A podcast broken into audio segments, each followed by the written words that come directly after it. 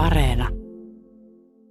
Eihän minun olisi tarvinnut pitää lukua tästä Combreen puolella viettämästäni ajasta, tästä elämäni vaiheesta, jolloin ehkä vähiten ajattelin Combreeta, jollei se juuri sen vuoksi, ainakin väliaikaisesti, olisi osoittanut oikeiksi tiettyjä käsityksiä, jotka olin ensi alkuun Germantin puolesta ja toisaalta Meseglisin puolesta muodostanut. Joka ilta tein uudestaan toiseen suuntaan vain kävelyn, joka meillä oli tapana tehdä Combreessa niinä iltapäivinä, kun lähdimme Meseglisin puolelle. Nykyään Tansonvillessä syötiin päivällistä siihen aikaan, kun Combreessa muinoin oli jo kauan oltu nukkumassa.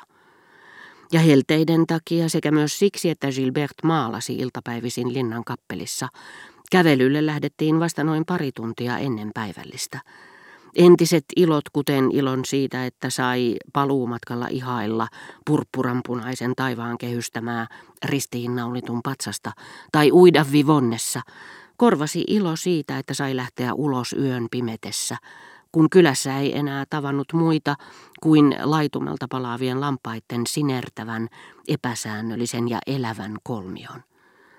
Puolta pelloista valaisi sammuva auringonlasku, toista puolta jo syttyvä kuu, joka kohta valtaisi ne kokonaan. Silloin tällöin Gilbert antoi minun lähteä yksin, ja niin minä kuljin jättäen varjoni taakse kuin laiva, joka halkoo lumottuja lakeuksia. Useimmiten hän tuli seurakseni. Nämä meidän kävelyretkemme olivat usein samoja kuin ne, joita tein ennen lapsena. Kuinka en siis olisi tuntenut vielä paljon voimakkaammin kuin aikoinaan Germantin puolella, etten pystyisi koskaan kirjoittamaan, ja lisäksi, nähdessäni miten vähän Combré kiinnosti minua, että mielikuvitukseni ja herkkyyteni olivat heikentyneet. Olin murheellinen nähdessäni, miten vähän pystyin eläytymään menneisiin vuosiin. Vivon näytti metsätien reunassa kapealta ja rumalta. Ei sillä, että olisin tavannut muistoistani kovin karkeita epätarkkuuksia, mutta koska kokonainen uusi elämä erotti minut seuduista, joiden kautta taas kuljin, väliltämme puuttui tuo likeisyys, jonka voimasta jo ennen kuin huomaammekaan syntyy muiston välähdys, välitön, suloinen ja totaalinen. Koska en ilmeisesti oikein ymmärtänyt sen luonnetta, arvelin pahoilla mielin kuvittelukykyni ja tunneherkkyyteni tylsistyneen. Nämä kävelyretket kun eivät tuottaneet minulle sen suurempaa mielihyvää. Gilbert puolestaan ymmärsi minua vielä vähemmän kuin minä itse. Vieläpä suurensi suruani ottamalla osaa kummastukseeni. Mitä? Eikö teistä tunnu miltään? hän sanoi. Kun astutte tälle polun jyrkänteelle, jota aina ennen vanhaan nousitte. Hän oli itsekin niin muuttunut, ettei ollut mielestäni enää kaunis. Ei enää ensinkään. Kävellessämme näin maisemien muuttuvan, piti nousta rinteitä – sitten tuli alamäki. Juttelimme Gilberten kanssa minusta oikein rattoisasti. Emme kylläkään aivan luontevasti. Niin monista ihmisistä löytyy erilaisia tasoja, jotka eivät muistuta toisiaan. Isän luonne, äidin luonne. Ensin joutuu tekemisiin yhden, sitten toisen kanssa. Mutta seuraavana päivänä kerrostumien järjestys on muuttunut. Ja loppujen lopuksi ei tiedä, miten kerrokset voi erottaa toisistaan, Kenen päätökseen luottaa? Gilbert oli kuin maat, joiden kanssa ei uskalla liittoutua, koska ne vaihtavat liian usein hallitusta. Mutta eihän se pohjimmiltaan niin ole. Kaikkein kerrostuneimmankin ihmisen muisti vakiinnuttaa hänelle eräänlaisen minuuden ja saa aikaan, ettei hän haluaisi pettää muistamiaan lupauksia, vaikkei olisikaan allekirjoittanut niitä. Mitä Gilberten älyyn tulee, se oli muutamista äidinpuoleisista hupsutuksista huolimatta erittäin terävä.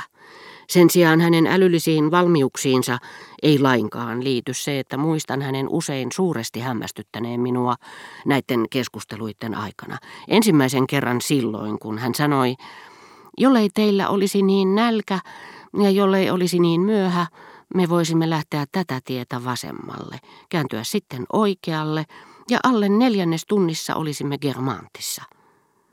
Oli kuin hän olisi sanonut, kääntykää vasemmalle, jatkakaa sitten oikealle ja tulette koskettamaan koskettamatonta, tavoittamaan tavoittamattomat kaukaisuudet joista ei maan päällä voi ilmoisena ikänä tietää muuta kuin suunnan, muuta kuin puolen, jota enempää en ennen vanhaan luullut koskaan voimani germanttista tuntea, enkä siinä tietyssä mielessä ehkä ollut erehtynytkään.